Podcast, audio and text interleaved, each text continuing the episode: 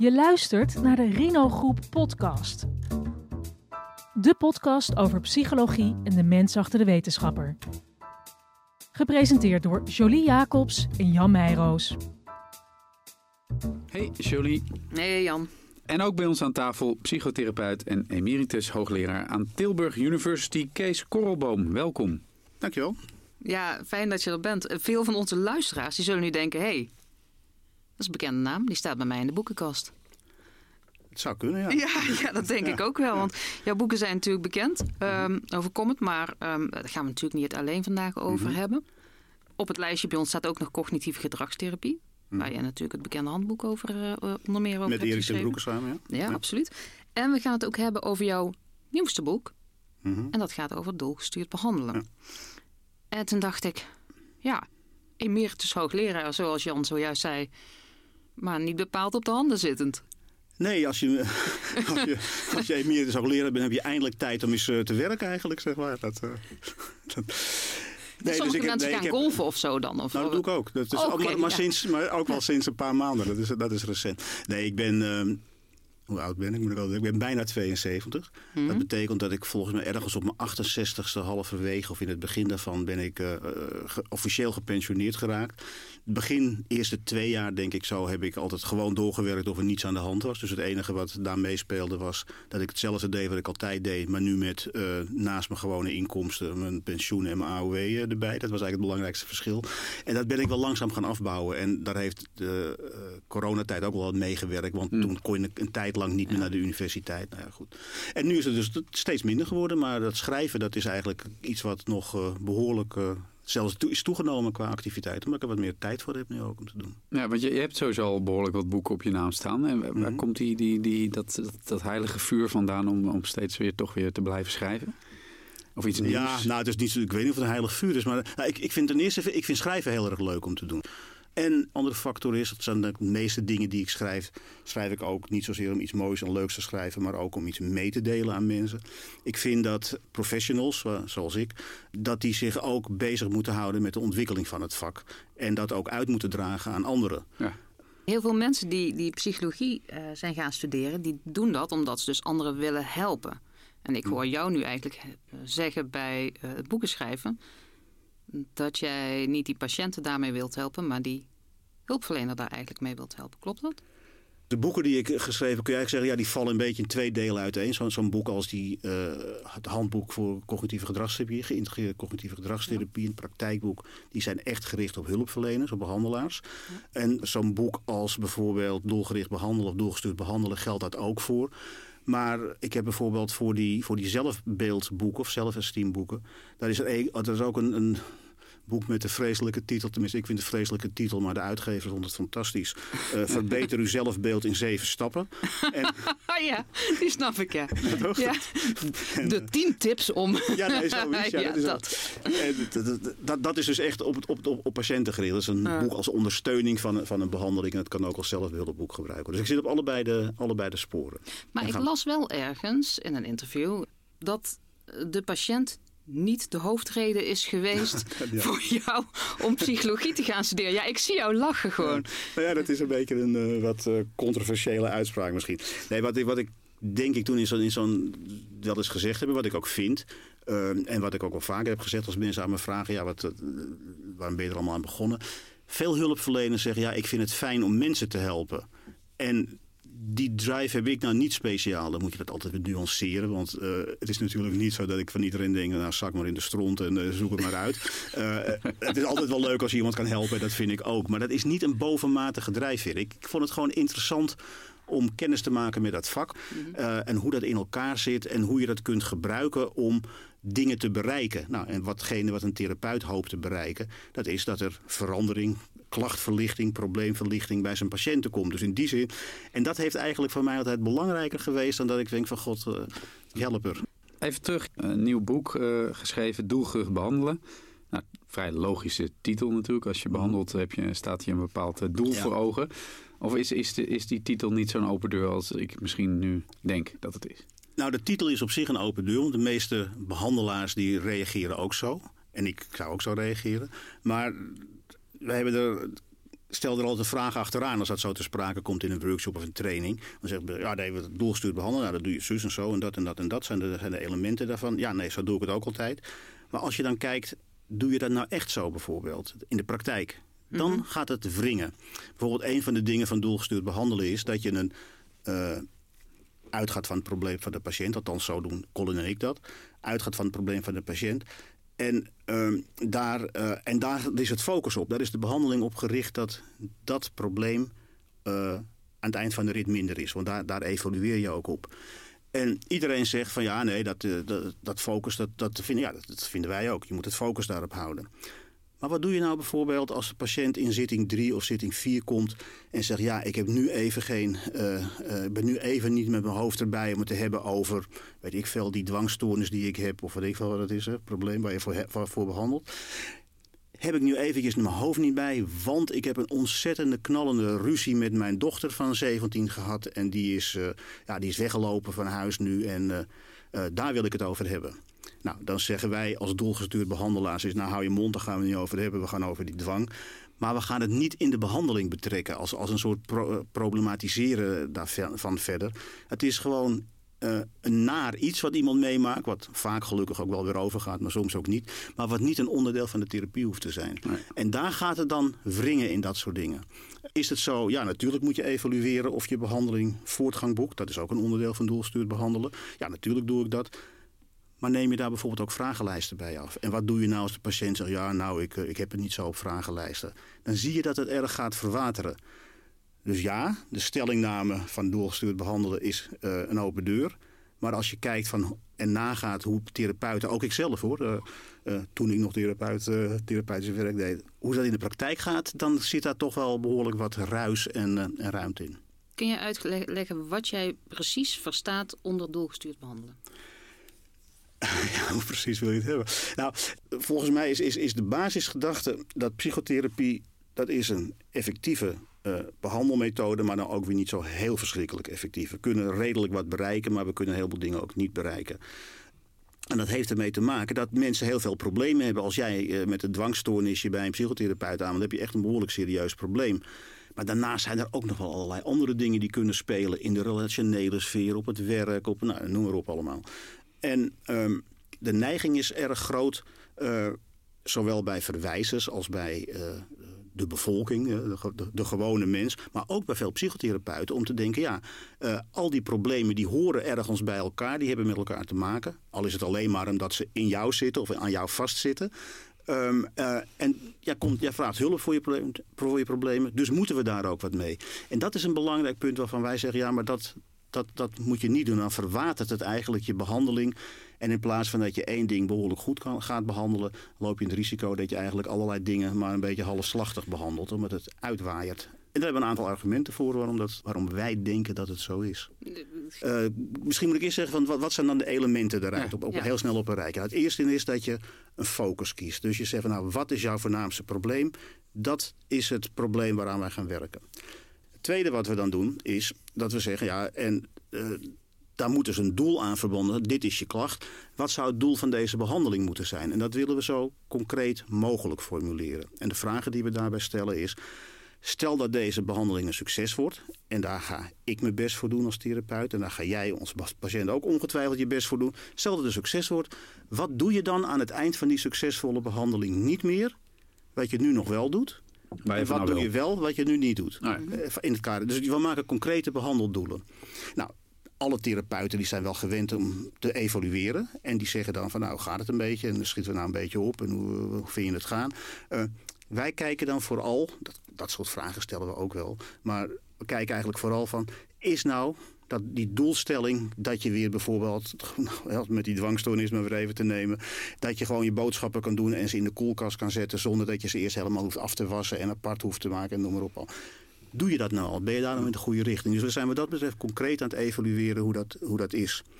En daar consequenties aan verbinden. Ja. En consequenties kunnen zijn van, nou ja, ze zijn gehaald, dus we stoppen met de behandeling, want we zijn klaar. Consequenties kan zijn, we komen voor geen meter dichterbij. Natuurlijk kijk je eerst, moeten we het misschien dingen anders doen of beter doen of wat dan ook. Maar als we daar geen goed antwoord op hebben, ja, dan heeft het ook geen zin om een zinloze of een niet meer effectieve behandeling voor te... Dus dan stoppen we. En in sommige gevallen moet het behandelplan aangepast worden. Dus dat zijn een beetje de consequenties ervan. En dat is één van de achtergronden daarvan is... om die behandeling ook vrij beperkt te houden. Er zijn behoorlijk veel onderzoeken bijvoorbeeld die uitwijzen... dat als een behandeling...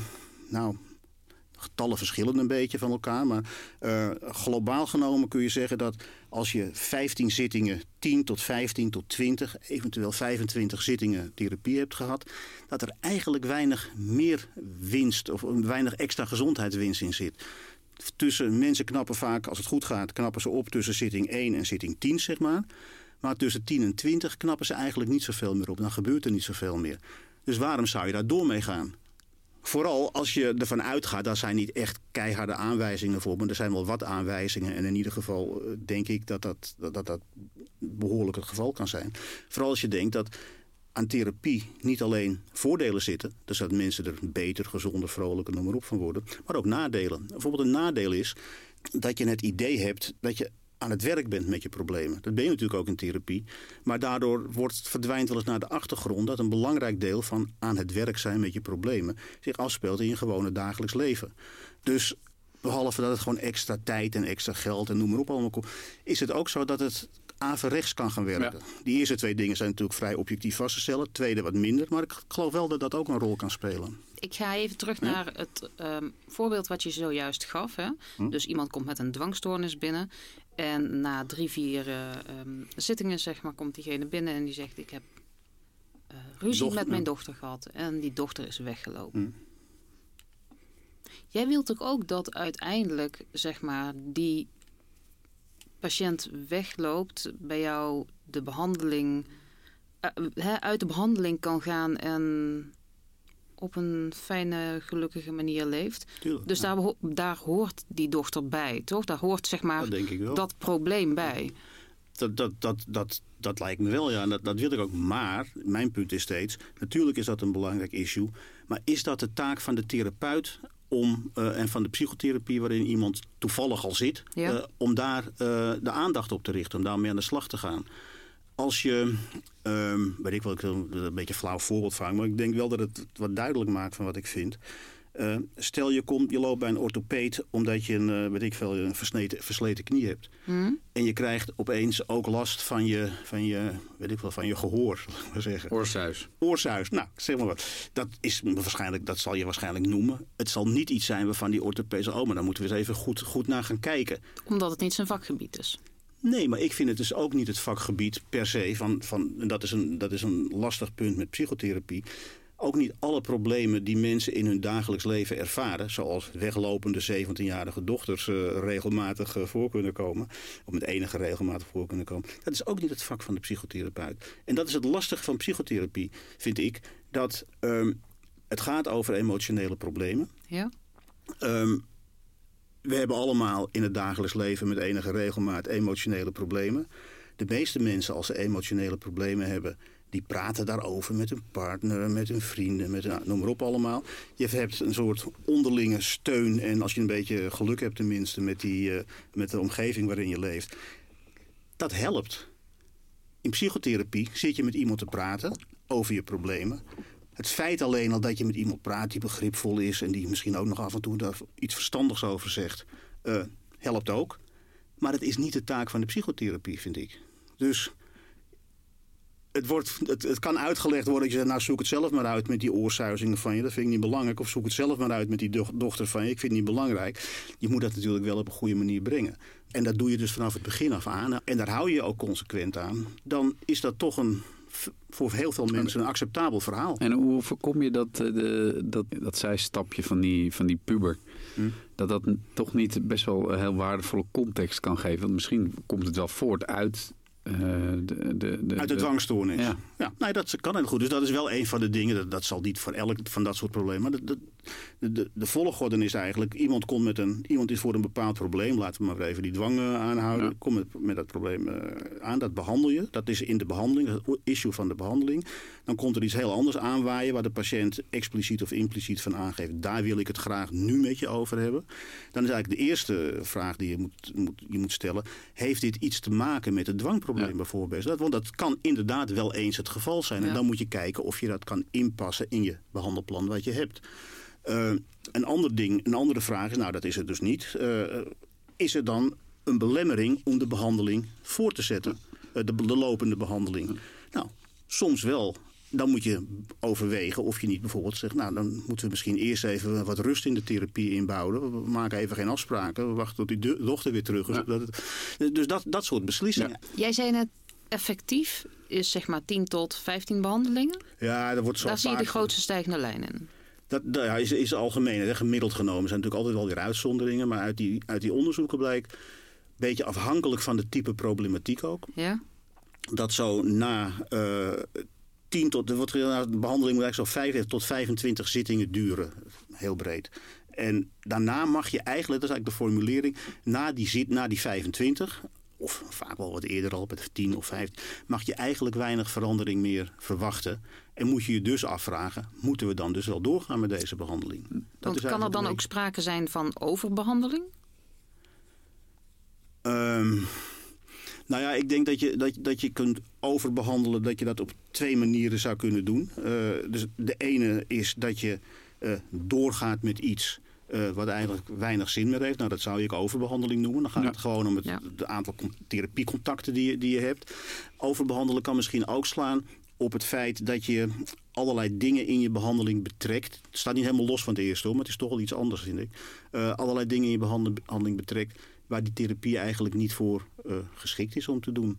Of waar je eigenlijk te veel de zorg als behandelaar naar je toetrekt en te weinig naar de patiënt brengt. Want jij zal het uiteindelijk moeten doen. Het is niet mijn leven waar die dwang is. Het is jouw leven. Dus jij moet dingen gaan doen. Dus ik denk dat er verschillende aspecten zijn die je overbehandeling kunt noemen. En dat komt zonder meer voor, ja. Ik grijp heel even weer terug naar het voorbeeld wat je zojuist gaf. Want ergens als hulpverlener ga je er dan ook vanuit een bepaald principe van zelfredzaamheid of zo van de patiënt. Ja, dat is wel een goede kanttekening om daarbij te maken. Kijk, ik praat natuurlijk vanuit mijn ervaring en ook deskundigheid van ambulante psychologische behandelingen bij volwassen patiënten met common mental disorders, zoals het dan in het Engels altijd genoemd wordt. Dus de angst, de depressie, dat soort dingen.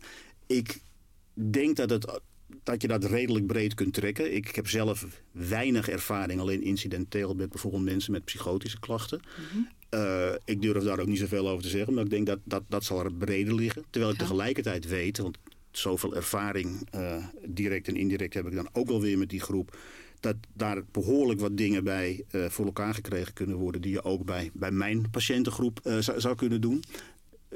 Dus alle dingen die ik zeg, die denk ik dat die wel breed zullen gelden tot op zekere hoogte. Maar ze gelden vooral voor, als ik ze zeg, over mijn patiëntengroep. Ja, precies. En is er dan onderzoek naar gedaan of doelgestuurd behandelen beter werkt dan zeg maar een soort van op maat behandelen? Ja. Ik doe het even zo tussen haakjes, maar je snapt wat ik bedoel, toch? Ja, want dat eigenlijk is doelgestuurd behandelen in ons idee. Is al op maat, ja, daarom zeg ik dat. Maar gewoon dus regulier behandelen of de traditionele manier van behandelen. Of zo, hoe wil je het noemen? Ja.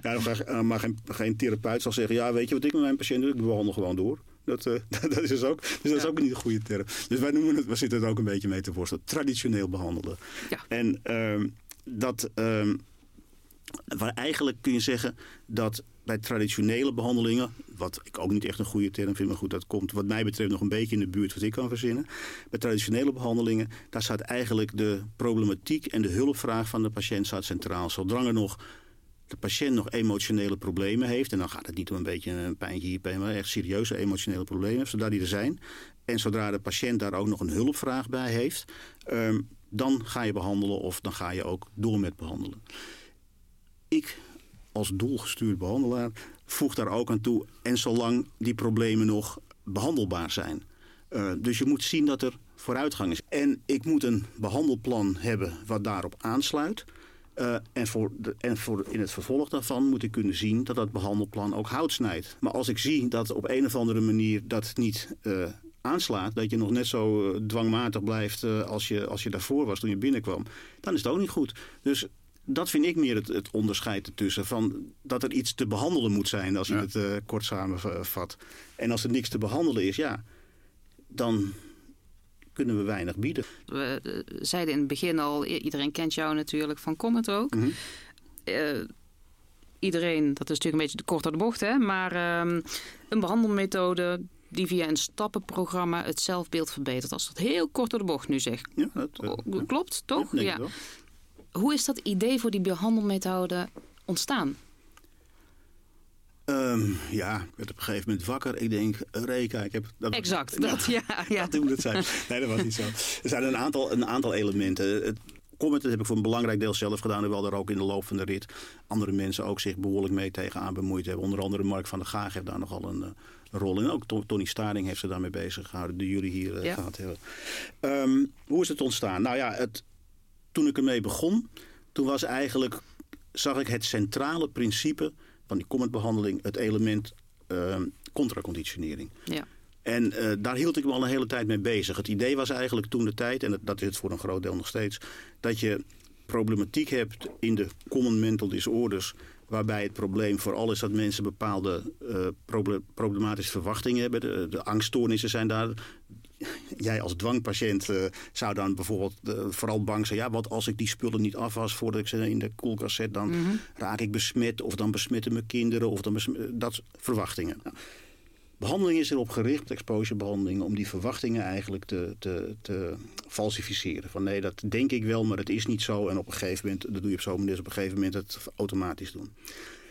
De vraag is, wat doe je nou bij emotionele problemen die niet zozeer een problematische verwachting impliceren, maar die veel meer een problematische betekenisverlening zijn. Van, bijvoorbeeld, de wereld is kloten. Bijvoorbeeld, ik ben een slecht mens. Daar kun je soms wel verwachtingen uit destilleren. Van als ik dat verwacht, of als ik dat denk dat het leven kloten is, dan kan ik ook voorspellingen doen over dat alles misgaat en die kun je falsificeren. Dus het is niet helemaal iets anders. Impliciete betekenisverandering is wat anders dan sequentiële betekenisverandering. Ik moet niet een verwachting falsificeren, maar ik moet die betekenis ontkrachten die mensen hebben. Het is niet zo erg als jij denkt, het is niet zo slecht als je denkt. Daar was ik erg al mee bezig. En toen op een gegeven moment, toen was ik hoofd van afdeling, of behandelhoofd heet dat, behandelinhoudelijk hoofd van de afdeling persoonlijkheidsstoornissen. Daar moest ook ernstig in georganiseerd. Dat was een nieuwe afdeling, daar moest er samengeplakt van allerlei anderen. Daar moesten de modules komen, groepsmodules. Dat zou, men dacht, misschien is het ook wel zo, dat dat voordeliger zou zijn. Dus toen dacht ik, nou, ik werk hier, ik geloof dat 80% van onze patiënten daar had een borderlijnstoornis, persoonlijkheidsstoornis. Dus toen dacht ik, nou ja, dan moet ik groepjes maken. En ik hou altijd van een beetje korte, compacte behandelingen. Dus toen heb ik die modules zo op ontwikkeld. Maar gebruikmakend van een hoop principes waar ik al mee bezig was in een wat breder terrein. Die heb ik onder elkaar gezet. En toen dacht ik, nou, als afdelingshoofd kan ik ook wat makkelijker met onderzoek terecht. Dus wij hebben toen op die afdeling een aantal van die onderzoekjes gedaan. Ik was als opleider, vertelde ik erover in mijn opleiding. Dus zo is dat eigenlijk een beetje gaan lopen. Dus het was voor mijzelf niet iets plotseling heel nieuws, maar er kwamen een aantal dingen samen. Groepsmodules, afdeling persoonlijkheidsstoornissen, mijn eigen belangstelling voor die contraconditionering. En in de loop der tijd, want ik heb toen die eerste dingen geschreven, zo rondom 2000 al, geloof ik, die protocollen. Al werkend kwamen er dingen naar voren dat ik dacht, ja, maar het zit toch anders dan ik dacht. De contraconditionering komt dus eigenlijk op neer dat je iets met een bepaalde betekenis associeert met iets met een incompatibele, tegengestelde betekenis. Dus als ik van mezelf vind dat ik een waardeloos mens ben, dan wil ik daar een betekenis tegenover stellen van dat ik wel de moeite waard ben. Ja. Dat is simpel gezegd wat we aan het doen zijn. En ik dacht dus eigenlijk van, nou, je moet dan eerst eigenlijk zo'n positief zelfbeeld opbouwen. Dus je gaat eerst met die patiënten bespreken en dat moet ook emotioneel gevoeld worden. Vandaar dat we er allerlei stappen als imaginatie en lichaamshouding en muziek in hebben gebouwd. En als dat positieve zelfbeeld er eenmaal is, dan ga je dat zetten, contraconditionering, naast het negatieve zelfbeeld. En dan worden ze beter. Maar wat ik dus merkte, dat iets wat ik zelf pas al stap 4 of 5 of 6 in het protocol zag, de contraconditionering. Je moest helemaal veel eerder. Ja, die mensen die begonnen, zodra je dus begon over positieve dingen. Jij komt met klachten over negatief zelfbeeld. Vaak heb je ook goede dingen. Zijn er ook positieve dingen? Of ben je nou echt... Dus 100% helemaal, ja precies. En dan zag je dus eigenlijk langzamerhand dat opbouwde. Dus toen dacht ik, ja, het is eigenlijk veel breder dan alleen maar dat contraconditioneringselement dat op het laatst zit. Nou, zo is dat een beetje ontstaan. Jij zei, het begon als groepstherapie. Ja. Wordt dat nog steeds als groepstherapie gebruikt? Ja, dat denk ik wel. Maar het wordt eigenlijk vooral als individuele therapie gebruikt. Zo was dat toen ook al. Mm-hmm. Maar het is begonnen inderdaad als groepstherapie. En ik denk dat mensen dat nog steeds zo doen. Voor kleine groepen gaat het dan over. Tussen de 5 en de 10 mensen max. Ik ben nu een tijdje weg als pensionado bij Panacea, Psycu. Ja. Maar die hadden, toen ik er nog werkte, hadden ze daarvan die groepen. Dat was toen net met corona, dus toen is dat allemaal weer afgeschaft. Dus ik weet niet of het nu nog bestaat. Maar het wordt nog steeds in groepen gegeven. Het protocol is ook eigenlijk in feite hetzelfde. Alleen de werkwijze is wat anders. Want je zit met een groep met mensen. Dus nou ja, goed, daar hebben we... Het eerste COMET-boekje wat ik schreef, dat ging ook eigenlijk over de toepassing in groepen vooral. En veel mensen gebruikten dat, ik ook, om het individueel toe te passen, dat protocol.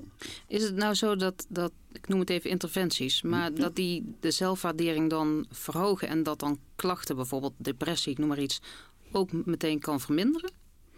Ja, dat is vaak zo. We hebben in die studies die we gedaan hebben, en we hebben daar vorig jaar geloof ik of zo dat geweest, hebben een meta-analyse gemaakt. Daar is bijvoorbeeld Mark van der Gaag, die ik net al noemde, bij betrokken geweest. Daar hebben we eigenlijk gekeken naar de uitkomstmaten zelfwaardering en depressie. Je merkt dan dat ze allebei omhoog gaan. Depressie gaat naar beneden en zelfwaardering gaat omhoog. Dat werkt. Het is ook zo, zelfwaardering en depressie die hangen sowieso nauw met elkaar samen. En dat merk je ook bij de effecten van COMET. Maar ze zijn niet precies hetzelfde, want je ziet wel dat er toch wel wat verschillen in zitten. En dat bij sommigen dan gaat eerst de depressie en dan de zelfwaardering en andersom. Dus dat is... Ga ik meteen een bruggetje slaan, want jij noemt cognitieve gedragstherapie. Wat is het verschil? Tussen wat en wat? Tussen COMET en... Oh, ja. Ik zie zelf... cognitieve gedragstherapie als behoorlijk breed. Dat is heel moeilijk, vind ik meer, om dat echt te definiëren. Want er zijn al zoveel ontwikkelingen in de loop der jaren geweest. Er zijn ook mensen, en dat ben ik zelf... Nou, ik weet niet of ik er zo voor ben, maar die snap ik heel goed. En ik vind het een hele zinnige gedachtegang. Dat ze zeggen, ja, daar moet je eigenlijk helemaal van afstappen van het cognitieve gedragstherapie. En je moet het bijvoorbeeld effectieve therapie noemen of zoiets. Of zo'n soort titel. Omdat het ook zo breed is. Het heeft lang niet meer allemaal te maken met... De naam draagt het niet meer eigenlijk. Nee, dat vind ik wel. Nou, wat ik in die COMET-behandelingen toepas... Er zijn een heleboel dingen die komen uit de psychologische wetenschap. Dus ik is een heel kort antwoord op je vragen. Ik zie COMET als een van de uitwerkingen van cognitieve gedragstherapie. Dat is eigenlijk het antwoord. En daar kan ik nog een heleboel omheen vertellen. Daar was ik net mee bezig. Maar ik denk dat het misschien duidelijk is wat ik bedoelde. Ja, nee, zeker. Maar ja, absoluut. Maar jij zei net ook, je gaf aan... CGT is ook zo breed inmiddels geworden. Ja. Wat valt er allemaal onder? Ja, ik denk dat een heleboel mensen daar vanzelf wat dingen bij verzinnen. Dus kijk, voor mij... Dus ik vind het... Die boeken, daar zijn we nu aan de derde druk mee bezig... van dat boek Geïntegreerde Cognitieve Gedragstherapie... wat ik met Erik geschreven heb... en nu dus weer met hem aan het schrijven ben. En Maarten van Dijk, die is het al derde auteur, komt hij erbij. Daarvan zeggen we eigenlijk dat het eigenlijk zou... en dat is een beetje uitdagend, provocatief is dat neergezet... eigenlijk zou cognitieve gedragstherapie gewoon psychotherapie moeten heten. Nu is het een beetje zo van, je hebt psychotherapie... en daar vallen dan allerlei dingen onder. Client-centered en psychoanalytische therapie en cognitieve gedragstherapie. Wij zeggen, ja, de principes zoals die in cognitieve gedragstherapie...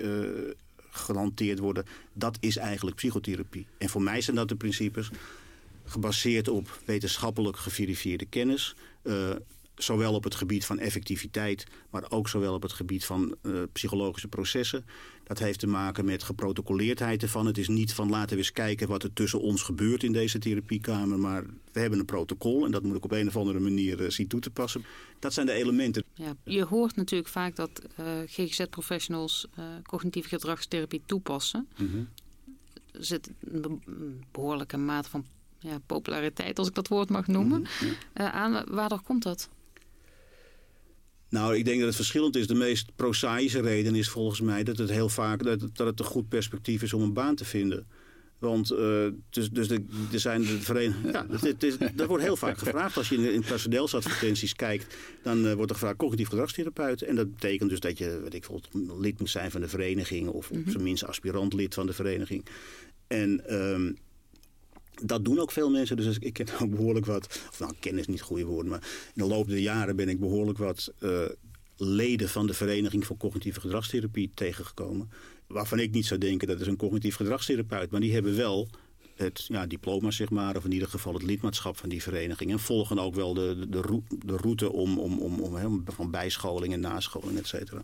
Ik had gehoopt de werking, maar ik begon met het meest proces. En ik denk als je kijkt naar die hele groep van 8000 leden, geloof ik dat het zijn, dat belangrijk is. Maar verder natuurlijk dat mensen ook wel merken dat het effectief is. Dat je het kan vrij makkelijk kan overdragen over elkaar praten. Het is wel een aansprekende vorm van behandeling voor patiënten, als je het een beetje goed uitlegt aan ze, en ook voor behandelaars. Aan de andere kant, als je kijkt in de therapiekamers, daar kijk ik niet zo. Daar kijk ik natuurlijk nooit rechtstreeks in. Maar ik heb wel behoorlijk veel supervisanten en cursisten gehad en opgeleid. En dan krijg je ook indirect een kijkje in de therapiekamer. Er wordt nog heel veel gewerkt op de relatie. Dus op begrijpen, steunen, bemoedigen, dat soort elementen. Dat doen ook cognitieve gedragstherapeuten. En er is in mijn ogen, maar dat weet ik niet zeker of dat zo is, er is een hele groep cognitieve gedragstherapeuten waar het bemoedigen en steunen en stimuleren eigenlijk een veel belangrijker element is in hun therapeutisch werk dan cognitief gedragstherapeutische evidence-based interventies. Maar eigenlijk zeg je te grote rol. Vind ik wel, ja. Ja, kijk, ik vind dat niet het vak. Hè. Dus als je emotionele problemen hebt, dan is het echt heel fijn en prettig. En ook niet alleen dat, maar ook behulpzaam kan het zijn om steun en stimulans en weet ik veel wat te krijgen. Maar ik vind het niet de taak van therapeuten. Ja, nou. Terwijl heel veel mensen daar wel zo lekker bij mijn therapeut kon ik zo even helemaal uithuilen. Nou ja, dat is ook fijn. Maar de vraag is of dat de bedoeling is. Ja. Ja, de vraag is of het de bedoeling is en of het op termijn helpt. Ja. Want dat zijn wel de mensen ook. Dat als je zegt, we hebben elkaar nu, ik zal hem aan mijn 25 vasthouden. We hebben elkaar nu 25 keer gezien. Het wordt toch eens tijd om de behandeling af te sluiten. Ja, nee, maar daar ben ik niet aan toe. En het was altijd zo fijn. Zo gezellig. Ja, precies. Dan word je gehecht aan... Ja, daar komt een soort hechting tot stand. En dat geldt ook voor therapeuten, hoor. Ja. En kijk, ik praat nou een beetje al een soort wijsneus die over anderen het heeft. En daar gaat dit gesprek ook over. Maar er staan boekenkasten vol, hè, met je boeken. Dus als wijsneus gaan we jou zeker niet wegzetten. Kijk, geen wijsneus, deskundige. Ja. Maar de deskundige zelf, die heeft ook zo zijn ervaringen met van die therapieën die maar doorlopen. En dat je op een gegeven moment denkt van kom ik...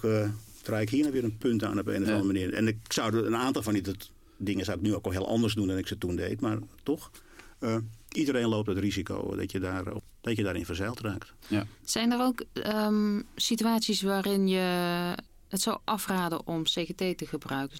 Zijn er ook problemen waarvan je zegt, daar kun je met CGT helemaal geen kant mee op? En met een andere type behandeling wel? Ja. Maar dat is nog steeds de vraag. Nou, kijk, er zijn wel zeker problemen waar CGT niet zo een hele goede track record heeft. Omdat als je het kijkt naar effectonderzoeken die er zijn. Ja. Bijvoorbeeld anorexia nervosa. Dat is een heel hardnekkig probleem waar eigenlijk in ieder geval cognitieve gedragstherapie niet heel effectief in is. Het doet wel wat, maar... En mijn vraag is dan altijd, dus dat hoor je ervan... maar cognitieve gedragstherapie is toch niet effectief bij anorexia nervosa? Nee, dat kan wel wezen, maar dan vraag ik... maar zijn er dan andere methodes die dat wel zijn? Ja. En die zijn er bij mijn weten niet. Het is niet mijn gebied, hoor. Dus misschien dat er nu nog straks... Iemand heel boos dit hoort. Dat is bijvoorbeeld zoiets. Ik denk ook dat er een heleboel... Kijk, depressie en angsten en verdriet... dat komt natuurlijk in een heleboel situaties en omstandigheden voor... En dat kan ook veroorzaakt worden als je in een ellendig leven zit. En daar helpt therapie niet zoveel tegen. Dat kan pas, dus dat je verkeerde vent hebt en je kinderen die deugen niet en zijn verslaafd. En je woont in een buurt, nou, verzin het zelf allemaal maar. Ja, daar worden mensen over het algemeen niet erg vrolijk van. Ja. En die komen ook nog wel eens terecht via de huisarts in de GGZ. En via de GGZ ook bij de cognitieve gedragstherapie. Maar dat is niet een type problematiek waarvan ik denk... Daar wordt die buurt niet beter van. Nee, precies. Nee. En de huisvesting niet. Nee. En daar kan je een beetje troosten en begrippen. Dat is best wel fijn. Maar ja, moet je daar dan een psychotherapeut voor inzetten? Ja. Of moet je zeggen, ja, daar moeten we iets anders voor... Gesprekskringen of zo, ik noem maar wat. Of misschien moet je zeggen, ja, dat is gewoon... een kutleven wat je hebt. Je hebt gewoon pech. Ja. Ik voel gewoon een volgend boek aankomen. Ja. Nou, voorlopig ben ik nog bezig met de revisie van het handboek. En dat duurt ik merk eigenlijk als rode draad merk ik dat het eigenlijk is het meer eigenlijk gewoon back to basic is het heel erg wat jij voorstaat volgens mij ook.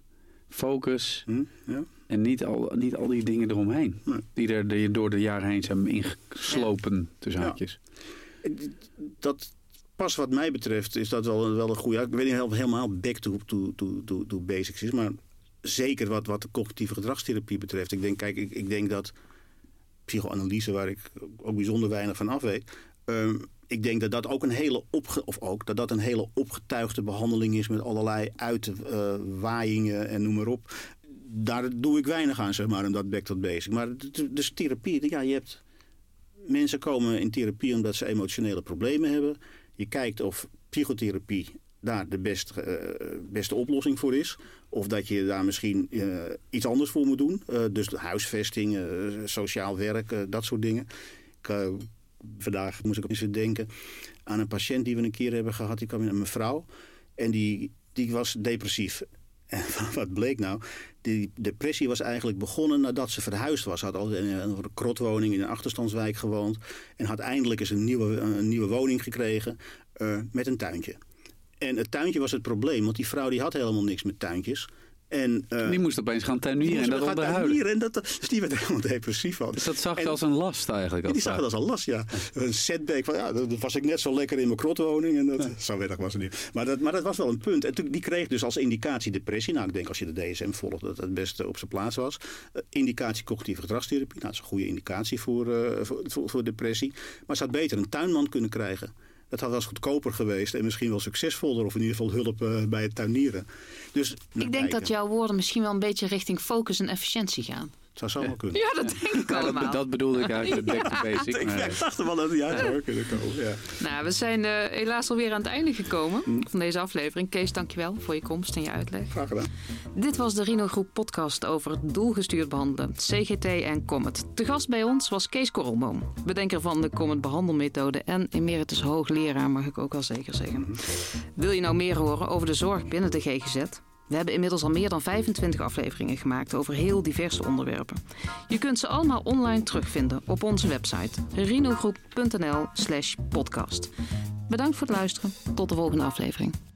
Leuk dat je luisterde naar de Rino Groep podcast. Wil je meer informatie over de Rino Groep? Bekijk onze website rinogroep.nl.